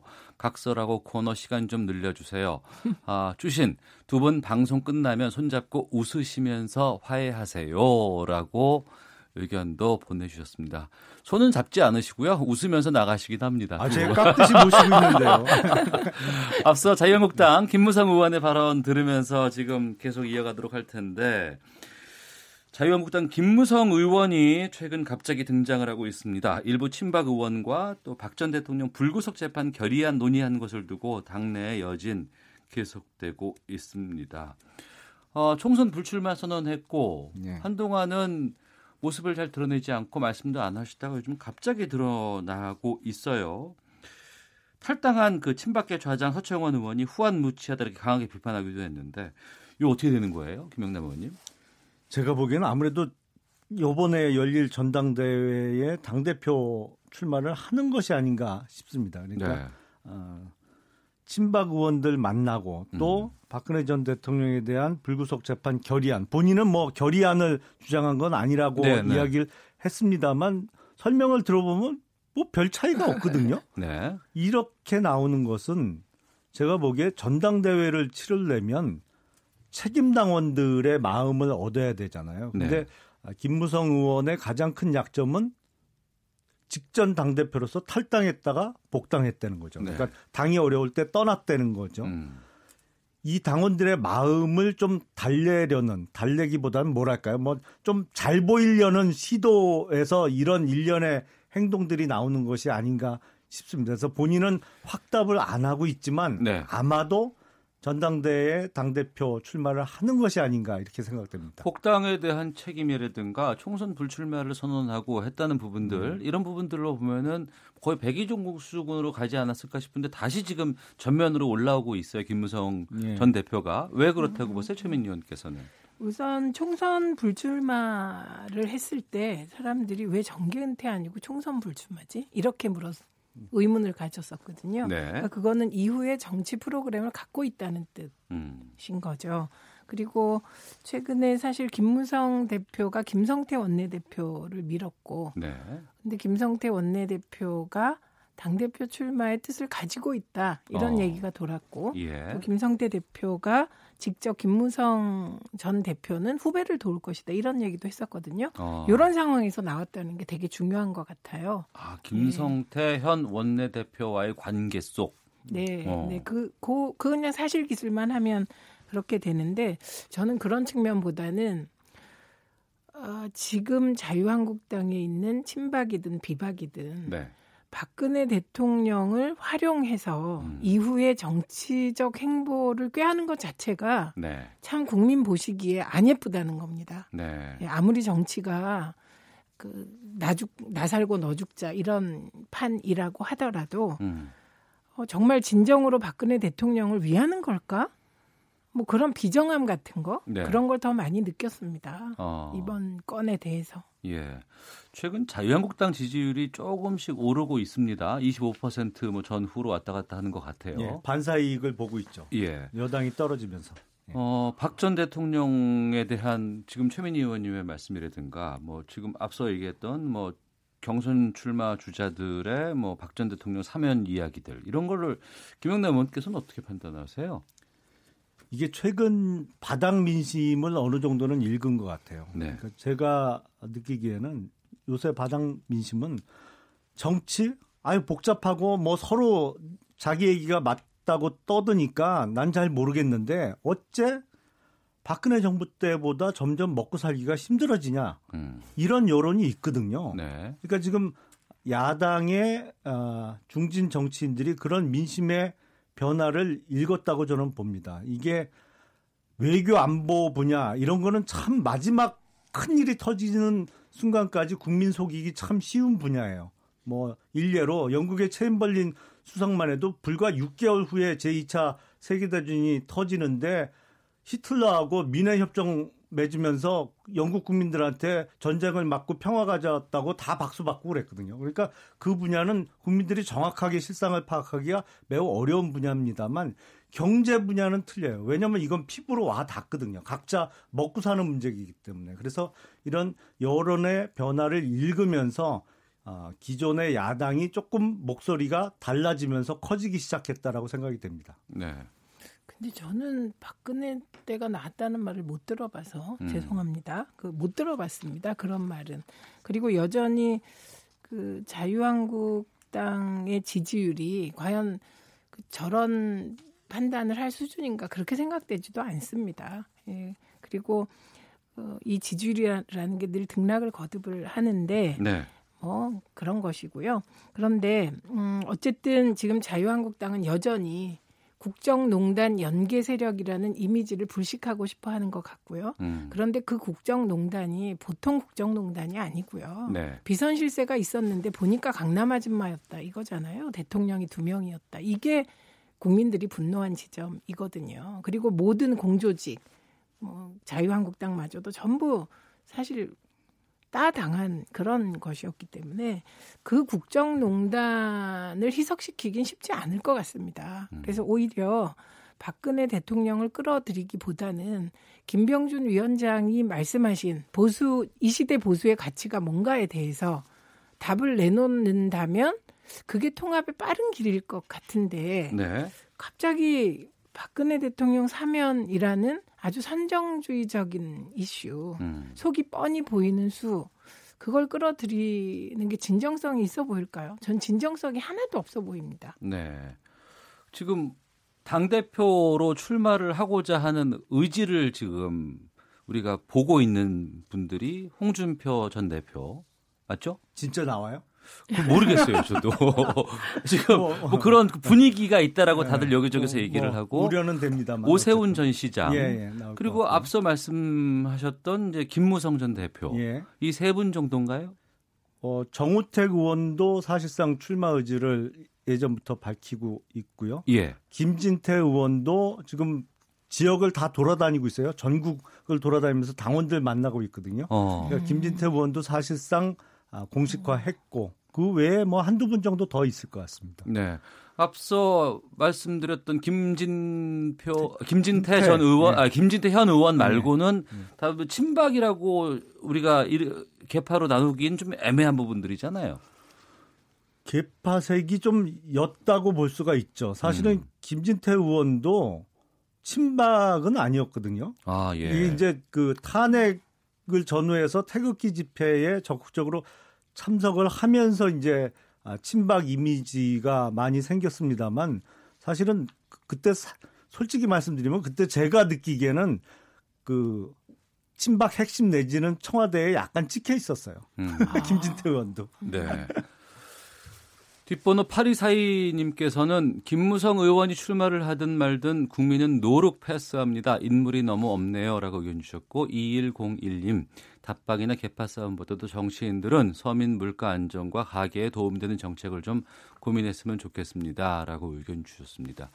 어, 당대표를 위해서는 친박 쪽의 어떤 끌어안기가 좀 나름대로 의미가 있다고 보기 때문에 그런 얘기들이 좀 많이 나오는 것 같아요. 네, 확실한 건 이제 태극기 부대의 동향인데요. 예. 그 자유한국당이 어, 지난해부터 당원 수가 늘었는데 그 태극기 부대 쪽에서 어, 당원 가입을 많이 하고 있다.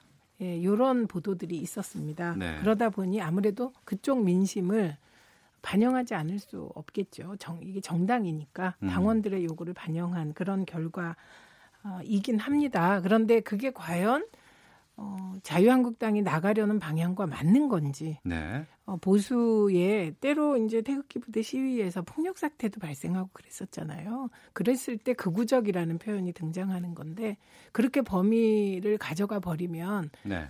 또 중도 보수는 어떻게 하시려고 그러나 뭐 이런 생각을 하게 되, 지요 그리고 음, 사실 처음에 자유한국당 쇄신의 핵심은 인적 청산이었는데 네. 지금은 인적 청산은 온데간데 없고 도로 박근혜당, 도로 새누리당이 되려는 흐름 이거는 위험하지 않은가 싶습니다. 알겠습니다.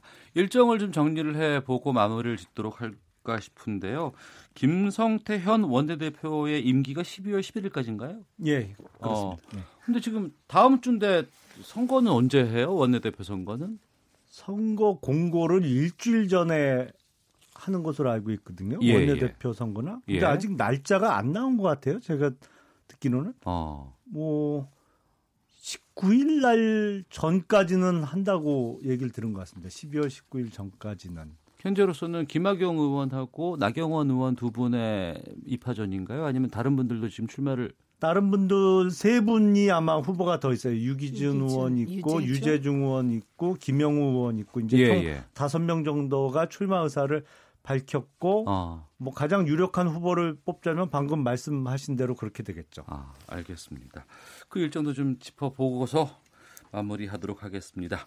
오태훈의 시사본부의 가장 핫한 코너 더불어민주당의 최민희 전 의원, 자유한국당의 김용남 전 의원과 함께 한 주간의 말말말로 정치권 이슈를 짚어봤습니다. 각설하고 마치겠습니다. 두 분 말씀 고맙습니다. 날 잡아서 하루 종일 해요 한번. 예, 그러겠습니다.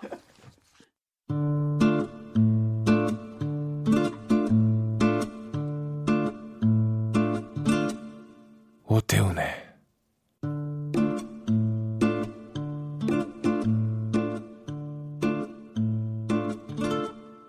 시사본부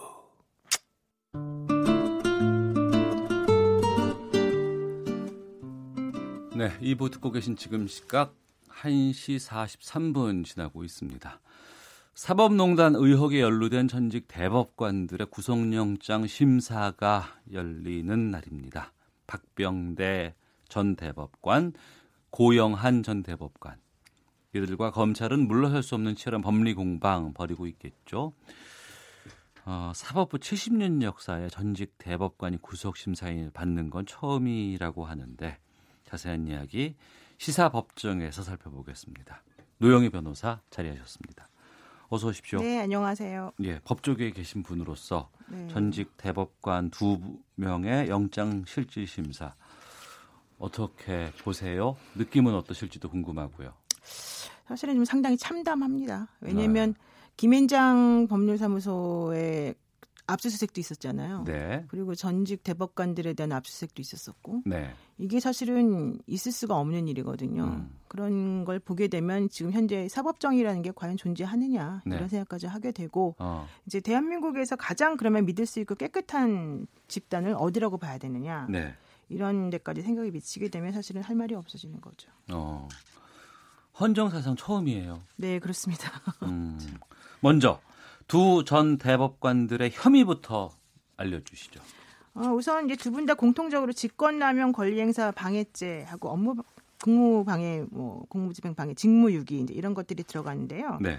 박전 대법관 같은 경우는 그 국고 손실 혐의, 왜냐하면 이제 그 돈을 유용했다는 게 있어요. 그다음에 공무상 비밀 누설, 허위 공무서 작성 뭐 이런 것 등인데 실제 이제 구체적인 내용을 보게 되면 일제 징용 피해자 재판에 개입하고 또 법관 사찰에 공보실 예산을 유용하고 원세훈 국정원 댓글 재판에 관여하고 뭐또 통진당 국회의원 다섯 명 지휘 확인과 관련된 것에 또 좀 영향을 행사하고요. 네. 또 이제 고영한 전 대법관 같은 경우에도 이제 비슷한데 부산 법조비리 그러니까 부산 LCT 관련해서 이제 문모 판사라는 분이 있었었는데 그분이 이제 재판을 받을 때 좀 약하게 해줘라라는 식으로 부산 고등법원장에게 전화를 걸어서 영향력을 행사한 적이 있고요. 그리고 또 이분 같은 경우에는 헌법재판소와 관련돼 있는 여러 가지 그런 정보들을 빼내기도 하고요. 그리고 여러분 그 정운호 게이트 아시죠? 예, 알죠. 정운호 게이트 사건 때 네이처 판- 리퍼블릭. 예, 예. 판사들에게 최유정 판사가 이제 당시에 변호사지만 개입된 영향이 있었었는데 그게 만약에 다른 판사들한테까지 확대가 되게 되면 사법부는 무너진다 음. 이런 생각 때문에 확대를 방지하는 쪽으로도 영향을 미쳤습니다. 뭐 네. 이런 등등이 많습니다. 예. 저는 알기로는 그 법조인 한 명 한 명, 특히 판사 한 명 한 명은 하나의 법전이다. 독립된 이렇게 그렇죠. 얘기를 들었습니다. 그런데 지금 말씀을 들어보니까 혐의를 보면 개입하고 지시하고 고의로 지연시키고 영향력을 행사하고 정보를 빼냈다. 이거 우리 흔히 말하는 죄질이 불량하다 뭐 이렇게 연결이 될 수 있는데 우선 앞서서 참담하다라고 말씀하시잖아요. 네. 저는 대법관이라는 자리가 어떤 자리인지 잘 모르겠어요. 구체적으로는 법조인 중에 높은 사람이겠거니라고 생각하는데 대법관은 어떤 정도의 위치예요? 대법관은 사실은 대부분의 이제 법조인들이 다 사실은 잘난 사람들이 되잖아요. 우리나라 같은 경우 예전에는 다 공부 잘하고. 예, 예. 뭐다 뭐 다 거의 S대 뭐 스카이대 뭐또 1등 한 사람들만 나오는데 네. 그분들 중에서도 추리고 추리고 추려서 소수만 되는 자리잖아요. 아, 그들끼리 경쟁에서도 가장 예, 높은 자리로 우리나라에서 가는. 가장 뛰어난 실력을 가진 사람들로 이제 인정받는 거죠. 대법관이 되면. 예, 예. 그분 이어서 이제 사실은 대부분의 그 훌륭한 법조인들도 부장 판사까지 하는 걸 그냥 일반적으로 받아들여요. 꿈으로. 그렇죠. 근데 예. 이제 고등법원으로 올라가느냐 못 올라가느냐. 그러니까 이제 어. 한번 좌절을 겪고 그리고 고등법원에서 다시 이제 대법관 되느냐 안 되느냐인데 고등법원까지만 올라가면 일단 나는 완전 성공이다 이렇게 예. 생각하는 게 대부분이거든요. 어. 근데 대법관이 된다는 것은 정말 뭐 아유 우리 쳐다보지도 못하죠. 근데 양승태 전 대법원장처럼 이제 대법 대법원 장이 돼버리면 이제 그 중에서 제일 최고다 음. 이런 생각하시면 되죠. 예. 그러한 두 전직 대법관이 지금 영장 실질 심사 중에 있습니다.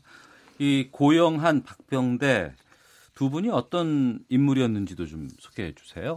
사실 그 박병대 전 대법관 같은 경우는요, 되게 살아있는 전설이에요 말하자면. 아 그래요? 예, 그분은 야간 고등학교 나왔어요. 되게 형편이 어려워가지고. 아, 그 지금 이제 환일고라고 이름이 바뀌었는데. 예, 잘 알고 예, 있습니다. 그 고등학교 야간 나와서 아르바이트 하면서 집안을 일으켜 세웠는데요. 어. 사람들이 흑수저 흑수저 하지만 예. 우리는 흑수저도 없었다. 이럴 정도로 엄청 가난한 집안에서 어. 태어났고 근데 공부를 너무 잘해서 서울대 법대를 갔잖아요. 네. 그러니까 최초로 갔었던 사람인데 어쨌든 모든 종류에 있어서는 카리스마도 있고 음. 너무 너무 공부 잘하는 그렇게 훌륭한 사람으로 이제 알려져 있습니다. 네. 그리고 사실은 후배들도 많이 따라요. 어. 그래서 이제 아시다시피 뭐 이분의 서울대 법대 동기들이 탄원서까지 써주잖아요. 네.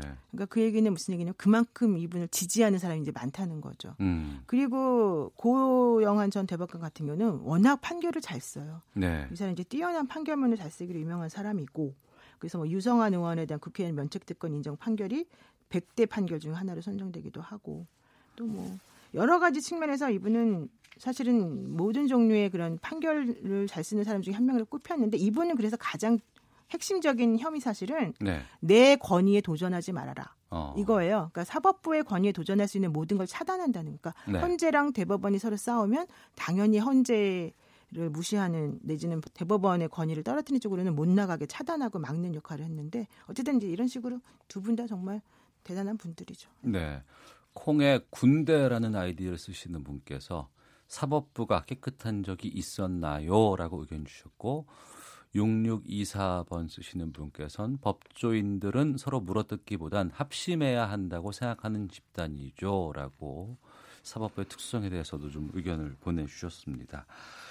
이렇게 헌정 사상 처음 있는 전 대법관의 영장 청구 이걸 다시 얘기를 하면 검찰이 정말 제대로 초강수를 뒀다라고 볼 수도 있는 거거든요. 이렇게까지 하는 이유는 뭐라고 판단하십니까? 근데 검찰이 작심을 한 건데요, 사실은. 네.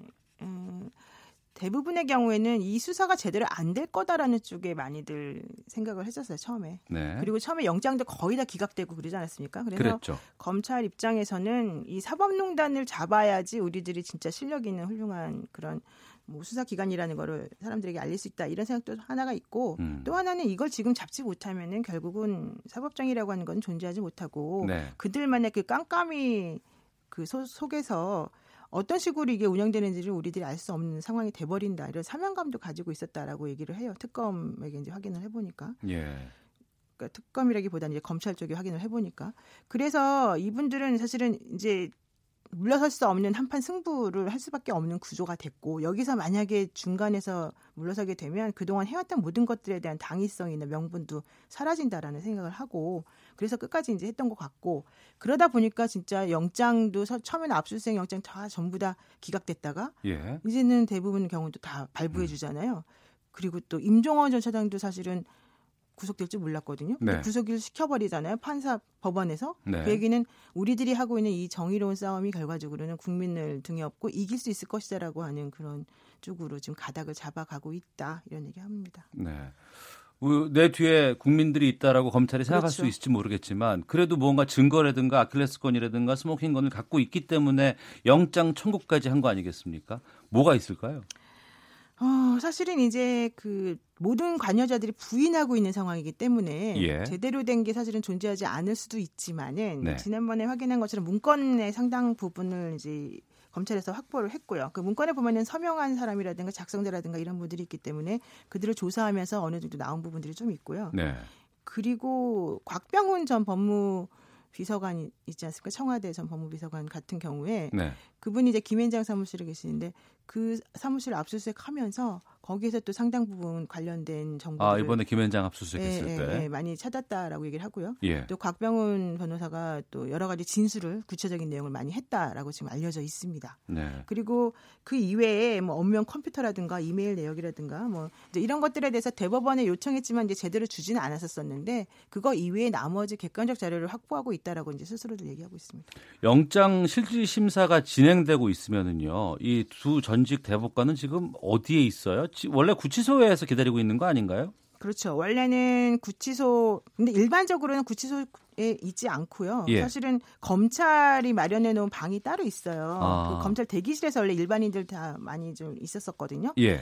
중간 같은 경우에는 근데 이제 요즘에 하도 이게 많다 보니까 그냥 아예 일률적으로 구치소에 가 있어라 처음에 그랬어요. 그러다가 네. 이번에는 검찰이 그렇게까지 하면 너무 이거는 법원에 대해서 예의가 아니다 이렇게 생각을 해서 검사들이 그렇게 말했대요. 법원의 결정에 따르겠다. 아. 그러니까 이제 영장 실질 심사를 마치고 나면 네. 판사님이 이제 뭐 어디 가서 기다리라고 오늘 이제 말을 해줄 거예요. 그러면은 음. 아마 제가 판단컨대는 구치소로 가라고는 안 하고 그 검찰이 마련해 놓은 별도의 방이나 아니면 법원 안에 있는 따로 있는 방에서 기다리지 않을까 생각이 듭니다. 영장 전담 판사는 독립된 인물 한 명이잖아요. 그렇죠. 이번엔 누가 합니까? 이번에 이제 원래가 중앙에 있는 세 명이 있었어요. 박병석, 그다음에 이연학, 허경호. 예. 그러다가 지난 8월 30일 명재건 부장 판사라고 이제 검찰 출신이 들어오셨고 9월 27일 날 임민성 부장 판사가 들어왔단 말이에요. 예. 그래서 다섯 명이 되었는데 박병석, 이연학, 허경호 이 세 분은 사실은 그 좀 관련이 다 있어요. 이 오늘 심사를 받으실 분들하고 사법농단과 관련해서 그러니까 그 인연이 있다는 아, 거죠. 인연이. 그분들이 예, 사법농단 했다는 게 아니라 예. 그렇기 때문에 이분들하고 관련돼 있는 분들하고 이렇게 가서 실질 심사를 받아라라고 하면은 공정성에 문제가 생기기 때문에 네. 그렇게는 하지 않고요. 그 특히 이제 이현학 부장 같은 경우에는 박병대 전 대법관하고 인연이 상당합니다. 이현학 그 부장 판사가 고등법원에 서울 고등법원에 재직할 때 박병대 재판부의 배석으로 있었었고요. 예. 그리고 박병대 전 대법관이 대법관 할 때 대법원에서 재판 연구관도 했었기 때문에 네. 이런 식으로 다 쳐내다 보니까 어, 임민성 부장판사는 박병대 전 대법관에 대한 실질심사를 하게 되고 명재건 그 부장판사는 고영한 전 대법관에 대한 실질심사를 하게 되는데 어, 임민성 부장은 임종원 차장을 구속시킨 전략이 있고요. 네. 또 명재건 그 부장 같은 경우에는 양승태 대법원장의 차량을 압수수색하도록 영장을 내주기도 했고 음. 또 고영한 전 대법관하고 박병대 전 대법관의 자택과 사무실 압수수색 영장을 내준 사람입니다. 그래서 지금 원래는 이분들의 이제 양, 양쪽의 성향을 보게 되면 검찰이 검찰로서는 제일 좋은 케이스예요. 이 두 분한테 간 게. 네. 그런데 영장이 발부될 가능성도 그래서 이제는 조금 어, 염두에 둬야 되는 거 아니냐라는 어. 생각을 합니다. 왜냐하면 박병대 전 대법관을 지금 심사하고 있는 임미성 부장은 임종원 차장을 구속했단 말이에요. 예. 근데 임종원 차장 같은 경우에는 직속 상관들이 이 두 명이에요. 두 분 다. 어. 그러면은 밑에 하급 직원 하급이 있는 사람은 구속시키고 실질적으로 관여했을 것으로 당연히 추정되는 사람은 안 한다? 그러면 좀 상식적으로 말이 안 되잖아요. 그래서 아마도 좀 걱정이다 이런 얘기 제가 들었어요. 이 실질상 받는 쪽에서. 예. 받는 쪽이라고 사법부 쪽. 그렇죠. 법원 그러니까 박병대 전 대법관과 고영한 전 대법관 쪽에서 걱정하고 있다. 아 언제쯤 나올까요? 오늘 밤 늦게나 내일 새벽에 나오지 않을까 생각이 들어요. 내일 새벽에 나올 가능성이 더 높죠. 왜냐하면 지금 이게 사실은 사상 초유이기도 하고 예. 만약에 법원 입장에서 영장을 발부를 안 하게 되면 예. 임종원 전 차장과의 형평성 문제도 있는 것이고 또 어. 하나는 스스로 이제 개혁 의지가 없다라고 사람들에게 알리는 꼴이 되기 때문에 네. 사실은 발부를 안 하기가 곤란한데 또 그렇다고 발부하자니 엄청난 선배들 아닙니까? 음. 그러니까 좀 내부적으로도 힘든 부분이 있을 겁니다. 결과에 어떻게 되건 이 양승태 전 대법원장의 수사에까지도 큰 영향 미치지 않을까 싶거든요. 어떻게 보십니까? 발부만 되면 양승태 전 대법원장은 12월 뭐 중하순 내에 불러서 조사할 계획이라고 얘기를 하고요. 예. 만약에 발부가 되지 않으면 이제 일단 제동이 걸렸다라고 봐야 됩니다. 제동이 걸렸다. 네, 어, 그럼 검찰 쪽에 좀 불리할 수 있겠군요. 그렇죠, 그렇죠. 언제쯤 나올지 아, 정말 많은 눈이 여기에 지금 집중돼 있지 않나 싶습니다. 자, 지금까지 시사법정에서 살펴봤습니다. 노영희 변호사와 함께했습니다. 오늘 말씀 고맙습니다. 네, 고맙습니다. 네. 오태훈의 시사본부 여기서 인사를 드리도록 하겠습니다. 내일 오후 12시 20분에 다시 찾아오겠습니다. 지금까지 시사본부의 오태훈이었습니다. 안녕히 계십시오.